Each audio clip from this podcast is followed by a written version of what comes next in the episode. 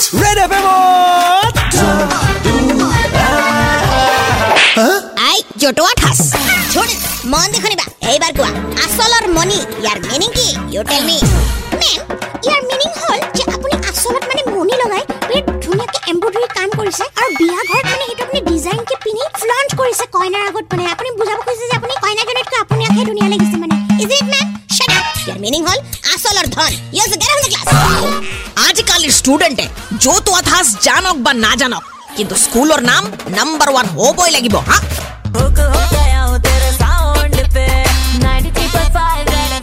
बजाते रहो। जटुआ ठास पे टीचर के सवाल का दिया अटपटा जवाब। फिर से सुनो download and install the Red FM India app and listen to जटुआ ठास। सुपर इट्स 93.5 रेड एफएम बजाते रहो।